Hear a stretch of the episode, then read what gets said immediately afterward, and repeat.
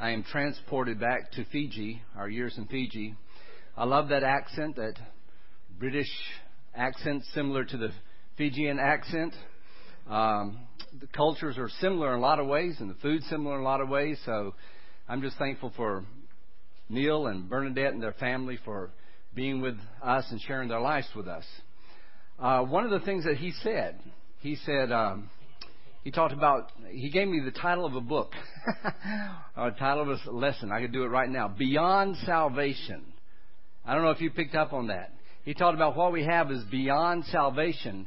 And that's so great. I mean, if you think about it, salvation is just the beginning. As great as salvation is, as wonderful as salvation is, and as sad as some people aren't even to that point, what we have is beyond salvation. And he just mentioned one thing going to the throne of grace, boldly to the, to the throne of grace. We're able to approach God in a bold way. But you know, one of the things that we have that is beyond salvation is life. It includes salvation, but it's more than that. Life. And guess what? First John talks about life. we're not going to be there today, but we're, I promise you, we're going to get there, Lord willing. We're going to look at life in First John, and that's and and what we are talking about today is beyond salvation also. You know, as I began this series, I talked about, uh, I asked you some questions. I don't know if you remember some of the, the questions I introduced this, uh, this book with. I asked the question, where's the joyful Christian? And we talked a, a little bit about that last week, how people, how one person described you as a congregation as joyful. Where's the joyful Christian? The answer that one person gave was right here. And I, I was uh, thankful for that. Where's the Christian who has overcome sin? And yes, as I thought about that, I've, I've thought about people who have overcome sin, who have struggled with certain sins and have overcome them. Another que- question that I asked was, where's the Christian who is confident, assured of their salvation, assured of what will happen when, when, they, when they die, when they physically die? And I asked Fred if it's okay for me to mention him. Fred is struggling with cancer. He's going through therapy. He does not have a good prog- prognosis right now. But I was talking to some other people this week, and they're like, what a great example Fred is. And he is confident in his salvation. I, he's not moaning and groaning that I mean, physically he's had some pain and suffering, but joyful and assured of his salvation as he struggles with his uh, life, his physical life. And so I want to ask you another question. Are you appealing to the world? Think about it. Are you appealing to the world?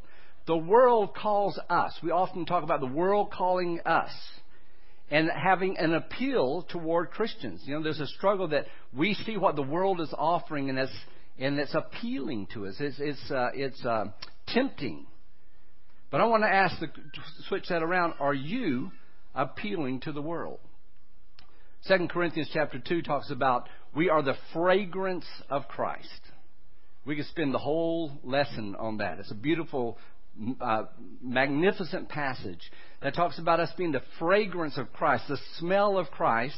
And if you're familiar with that passage, it says either when people smell you, we're not talking physical smell, we're talking about spiritual smell here. When they smell you spiritually, they either smell the the the, the uh, they, uh, um, they they either smell life or they smell death. It's the same smell. You're giving off the same odor spiritually. I hate to use that, but that's what the Bible says. You're giving off that same odor, but for some people they smell and go, "Oh, yuck!" Smells like death. And some people smell it and they say, that's life. For those who are perishing, it says, the fragrance of death. But for those who are examining your life, people examine your life. They look at you, the people that you are around that you work with and that you're classmates with and that you're friends with and relatives. They look at you, they listen to you, they spiritually smell you. And I'm wondering if the ones who have an interest in Christ there, if there's one aspect of that life that you are radiating that is appealing to them, what would be the one thing a Christian could radiate, could give off, that would be appealing to them, and I would call it the appeal of joy. Joy has to be high on the list. Joy has to be high on the list as people look at you and say, That's appealing. I like what I see there. There's other things, I know that. Love, they see a loving life and they can say, Wow, that's different. Peace, I think that would be very appealing to some. But perhaps there's nothing more appealing, or if it's not more appealing, high on that list is joy. And the reason is because the world places a high value on happiness. They want to be happy. You know, go out in the world and it's all about happiness, looking for happiness, and there's a correlation, there's a, there's a similarity, at least in, when you look at it on the surface, of joy and happy, happiness.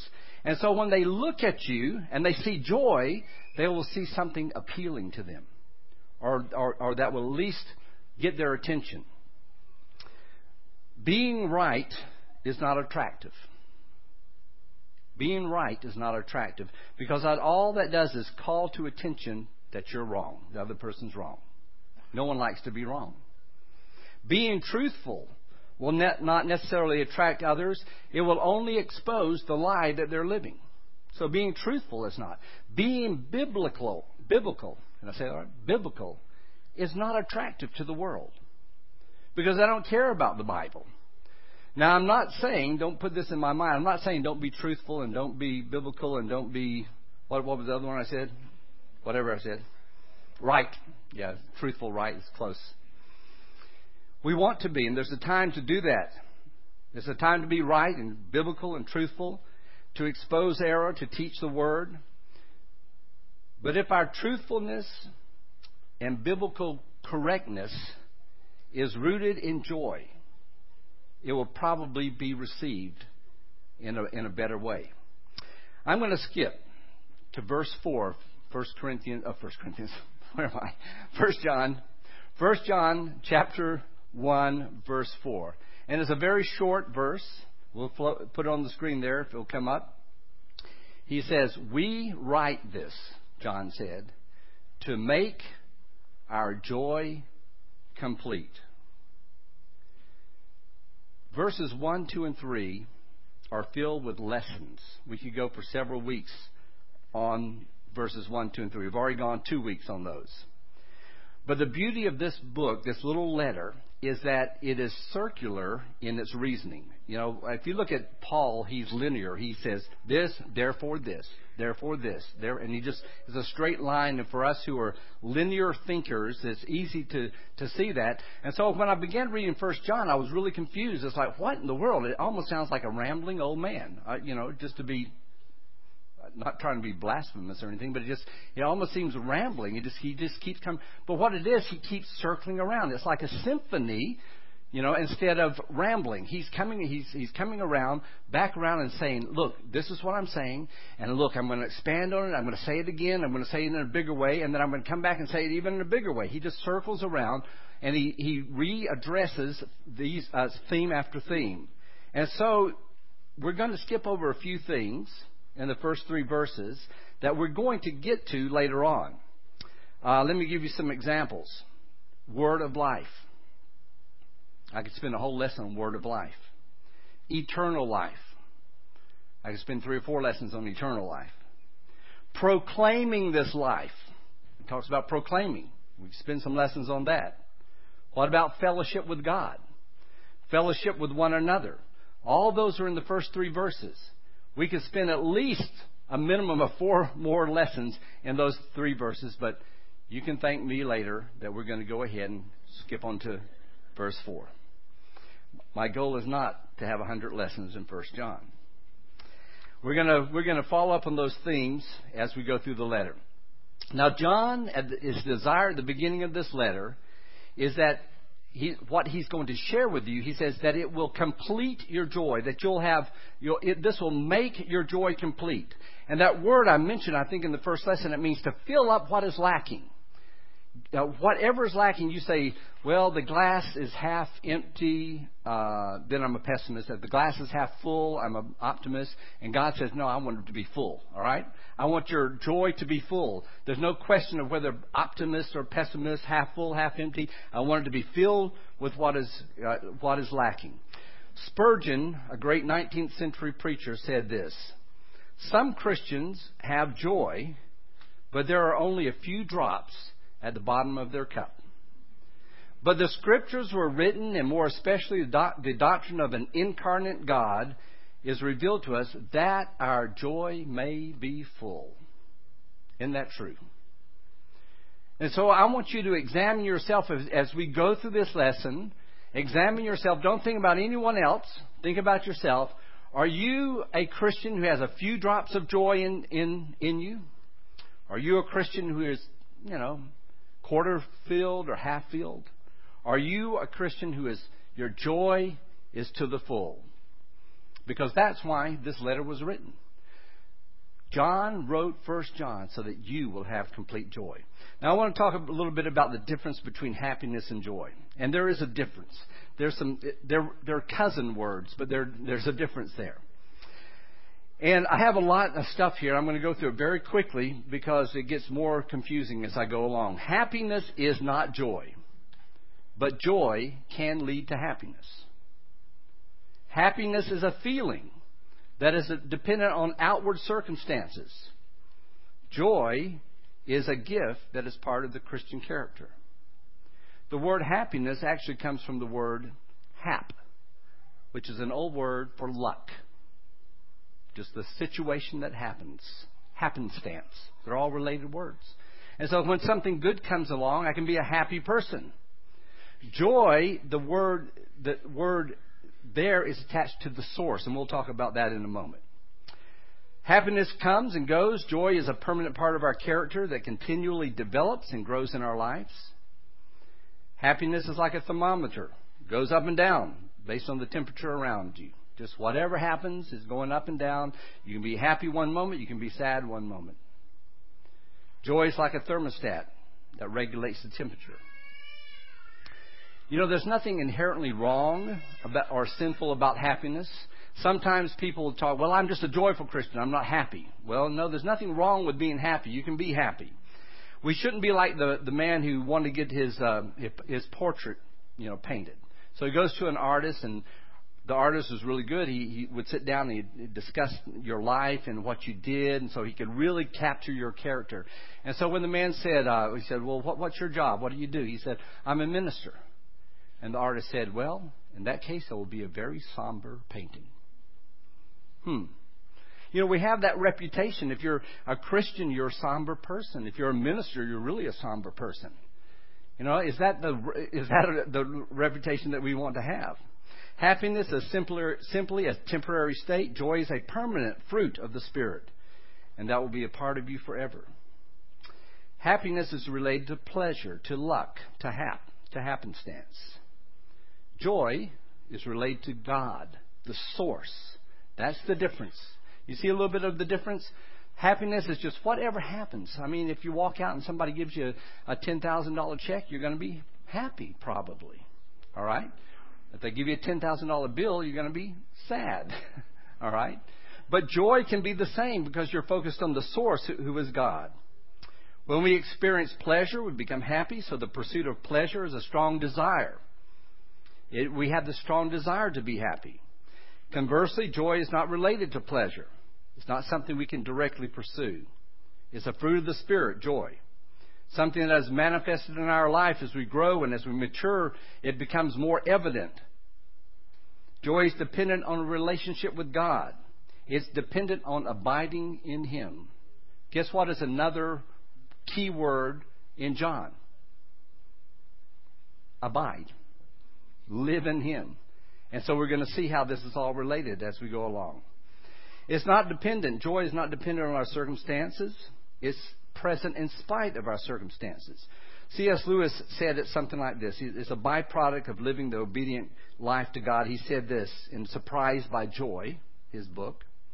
Joy is never in our power, and pleasure is. I doubt whether anyone who has tasted joy would even, if both were in his power, exchange it for all the pleasure in the world. Happiness is cheap.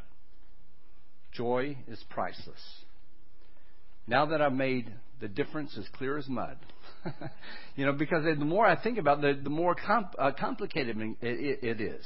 Because when we're joyful, many times we will have a happy experience, but it's not dependent on our happiness. And one thing I, I, I learned from First John is God wants you to have complete joy. He wants you to have your joy to the full. He wants you to be a joyful person. Do you ever think of God as joyful? Just like do you ever think of a preacher as joyful? Like the artist there, oh, it's going to be somber. God is joyful. Uh, uh, Zephaniah chapter 3 verse 17. I'm going to give you a passage from the Old Testament a passage from the New Testament. The Lord your God is with you, the mighty warrior who saves. He will take, listen, great delight in you. Isn't that wonderful? God taking great delight. We don't have to use the word joy to know that He's joyful there. In His love, He will no longer rebuke you, but will rejoice over you with singing. What, what word, what picture do you get in your mind with God rejoicing over you in singing? I thought of a mom, a mama, rocking a baby, singing to their children. That's the, that's the picture that came to my mind. Uh, God rejoicing, singing to you, because He's just glad that He has you. And then over in the uh, New Testament, in the parable of the lost sheep, the shepherd being God there, he says, when he finds a sheep, come rejoice with me. I have found my lost sheep. Over in, the prodigal son, same area, uh, uh, uh, same part of the Bible, Luke 15, there's the story of the prodigal son. And what did the father say when the son came back? Let me paraphrase. He said, Let's have a party. Party time. Come on, kill the calf and let's get in there. Let's rejoice. And the older son was mad because he heard the rejoicing and he heard the party. And it's like, oh, wow, why, I, I should have that. And, and, the, and the father basically says, I've always rejoiced over you. And now we're just, because he's come back, we're going to rejoice. We're going to have a party. And we're to imitate God. Ephesians 5:1. Here's a practical way of imitating God, being rejo- uh, being a joyful person, uh, rejoicing over these things. If you go to the Gospel of John, going to, I'm going to read you three verses, three sections of the Gospel of John. Jesus says these very things, and it's right before he dies. He is talking about the, the things he really wants you to remember. John 14, 15, 16, 17, all through that section is a long teaching where Jesus is making some very important points. And listen to this John 15, verse 11. And you'll see the similarity to 1 John 1 4. I have told you this so that my joy may be in you and your joy may be complete. Jesus said, I've told you these things, and it's about love, loving God, and some other things there. You can read the context. But he said, I've told you this so that my joy, Jesus' joy, will be in you. Bible says, and we like to remember Jesus this way, he was a man acquainted with sorrows. Yes, he was. And grief? Yes, he was. And he, he deals with the grief here in this passage too. That is all true. But he was joyful. He says, I told you this so that my joy will be in you and be complete in you, filled up. Then over in John 16, three little sections there, I've put them all together. He says, You will grieve, but your grief will turn to joy and no one will take away your joy. And then he says, Ask and you'll receive, and your joy, what? Again, will be filled up, will be complete. And so again, he's talking about joy. He's, it, this is very, this is as Jesus walks to the cross. He's talking about joy. And then in chapter 17, verse 13, he says, I say these things so that they may have the full measure of my joy within them. He's praying to God at that point. And he says, I'm saying these things so these people, these people that I love, will have the full measure, filled up with my joy, Jesus' joy. How do we get joy? We're going to hit this all through this series. But we're going to look at just briefly this. Joy comes in knowing. Joy comes in knowing. Joy isn't zapped on you, all right? It comes in, there's something you do. And the key word, I think the key word, if I was to choose, there's about six or seven key words I've come up with so far, but the key word in John is that word know. And I've said this several times. We've had some discussion of how many times. The first instance of it that I found is in chapter, let me just read it to you, chapter 2 and verse 3. He says this We know that we have come to know him if we obey his commands. So that's his introduction when he first uses the word uh, know, but at least 30, I've counted so far 37 times that he uses the word know, or he, he, yeah, that he actually uses the word know. Um, knowing, if you look at verse 3, knowing is tied to fellowship with God. Let's just read verse 3. We proclaim to you what we've seen and heard so that you may have fellowship with us, and our fellowship is with the Father and His Son, Jesus Christ. You have to know about the fellowship that you have with God, and you have to know the fellowship you have with one another. You cannot have complete joy without those two. All right? You can't have complete joy that John is talking about without a fellowship with God, and we'll, we'll discover what that means later on, and fellowship with one another. Fellowship with God without fellowship with believers is an incomplete joy. I've said this time and time again. And the people who really need to hear it aren't here. If you want to be a Lone Ranger Christian, if it's just you and God, I don't need anyone else, incomplete joy. All right? That's biblical. You can go off. Yes, you can be have fellowship with God. You can love God. You can do whatever you want to. You and God in complete joy. You will not have full joy until you have fellowship with other people. Fellowship with believers without fellowship with God is a social club. All right? You can fellowship with people, but if you don't have fellowship with God, you're just having fellowship. It's just a it's just a social club that you're having. Part of our filled to the full with joy is in knowing God. And that's not only knowing God, that's fellowship, it's knowing one another. Do you remember my definition of joy? I've given it to you before. I don't expect you to remember everything I've ever said. But this is my definition of joy, and, and I've said this before, and when I looked at this in First John, I thought, oh, wow, how smart I am. it just clicked. Like, here's my fellowship, here's my definition of joy. Knowing a good thing when you see it. Knowing a good thing when you see it. If you don't know what you have, you don't have joy. That's where the connection of know is. Either we don't know what we have in Christ, or we don't realize what we have with Christ, or we've forgotten what we have, have with Christ. Uh, such a wondrous thing that God has given us that we possess in God through Christ that we lose our joy or we our joy is not complete.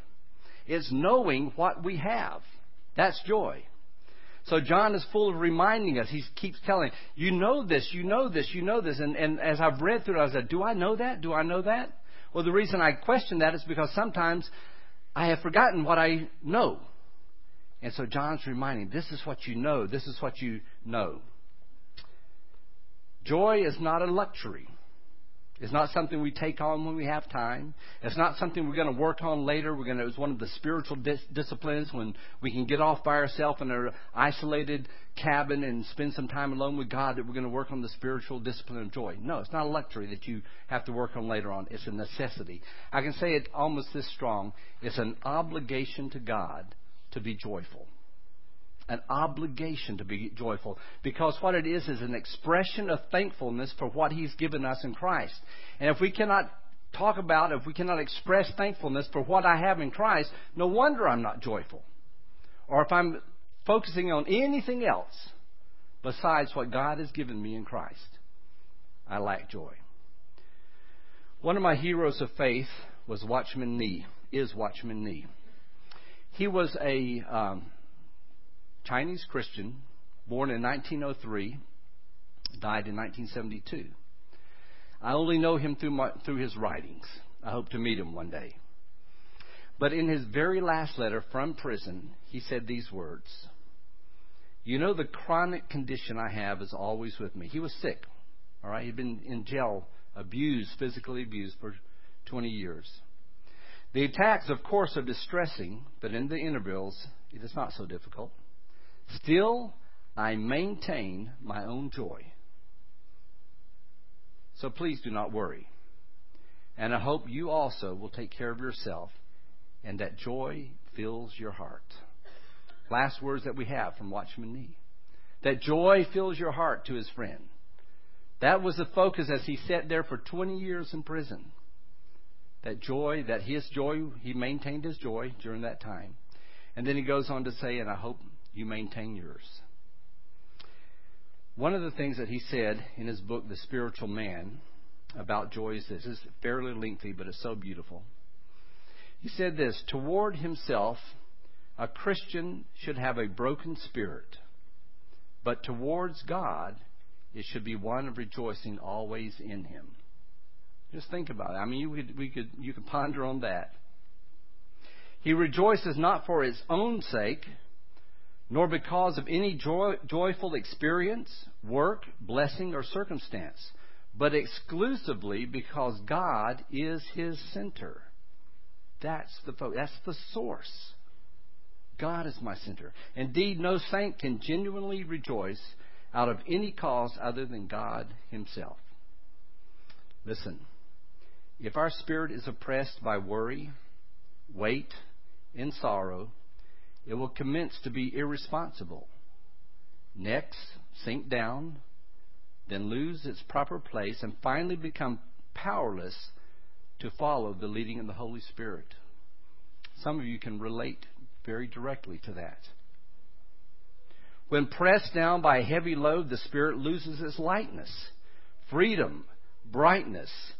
It quickly topples from its ascendant position. And should the time of sorrow be prolonged, damage to the spiritual life is incalculable. If you allow the worries of the world to weigh you down, you cannot count the cost to your spirit. And then he says this nothing can save the situation except to rejoice in the Lord. Rejoice in what God is and how He is our Savior. The note of hallelujah must never be in short supply in the spirit of the believer. That's wonderful. I don't know if you can grasp in a quick reading what he's saying there. What he's saying there is like, he's saying, if you let anything distract you from God, good things distract you from God. The worries of the world distract you from God. Whatever it is, the pressure of life will push and push you down. The brightness of being a Christian, the joy of being a Christian, the, the lightness, the brightness will all be diminished. And if you let it go on and on and on, you can't be fixed unless you turn around and rejoice in the Lord. Are you having a problem with that? Are you struggling with other people? Are you struggling with the world? Are you struggling with sin? He says, bring yourself to your, your source, your center, who you are in Christ, God, and begin to be thankful and rejoice in Him. And when that happens, the damage that you've done to your spirit will begin to be repaired. The three purposes are all connected three purposes that I've found in John so far. First John, your joy will be complete, that you will not sin, and that you'll know that you have eternal life. Think about it this way: to the degree we sin, is the degree that our our joy is robbed. The more we participate in sin, sinful activities, our, we, we know that, don't we? And yet we still participate. We, we get involved in things we shouldn't get involved in, and we know our joy is going to be robbed when we do it. To the degree that you doubt your eternal life in Christ will be the degree that your joy is diminished. I've never seen a happy Christian who is insecure in their relationship with God. Romans chapter 14, verses 17 and 18. The kingdom of God. It's a great passage. The kingdom of God is righteousness, peace, and joy in the Holy Spirit because anyone who serves God in this way is pleasing to God, serves Christ in this way is pleasing to God and approved by men. I want to read that with just the word joy in there, okay? We're to we're not preaching on righteousness and peace right now, even though those are great words and we've talked about them in the past. But listen to this. For the kingdom of God is joy in the Holy Spirit. Because anyone who serves Christ in this way, in a joyful way, in a rejoicing way, is pleasing to God and is approved by men. I thought about how to paraphrase that. And, and I may be totally wrong here. This is the kingdom of God. It's joy in the Holy Spirit. And if you are a rejoicing Christian, you're pleasing God. That's pleasing to God. And people will like you. Switch it around. If you are an unrejoicing Christian, you're not pleasing to God. And no one's going to like you. I like people who are joyful. I'm not saying happy, I'm saying joyful in the Lord. And so I want to, to, you to ask, and, I, and I've asked myself this question. I'm not asking you to ask something I haven't asked myself, and will continue to ask myself what's hindering my joy? What's hindering my joy? Sin? Lack of fellowship with God? Lack of fellowship with others? Fear? Worry?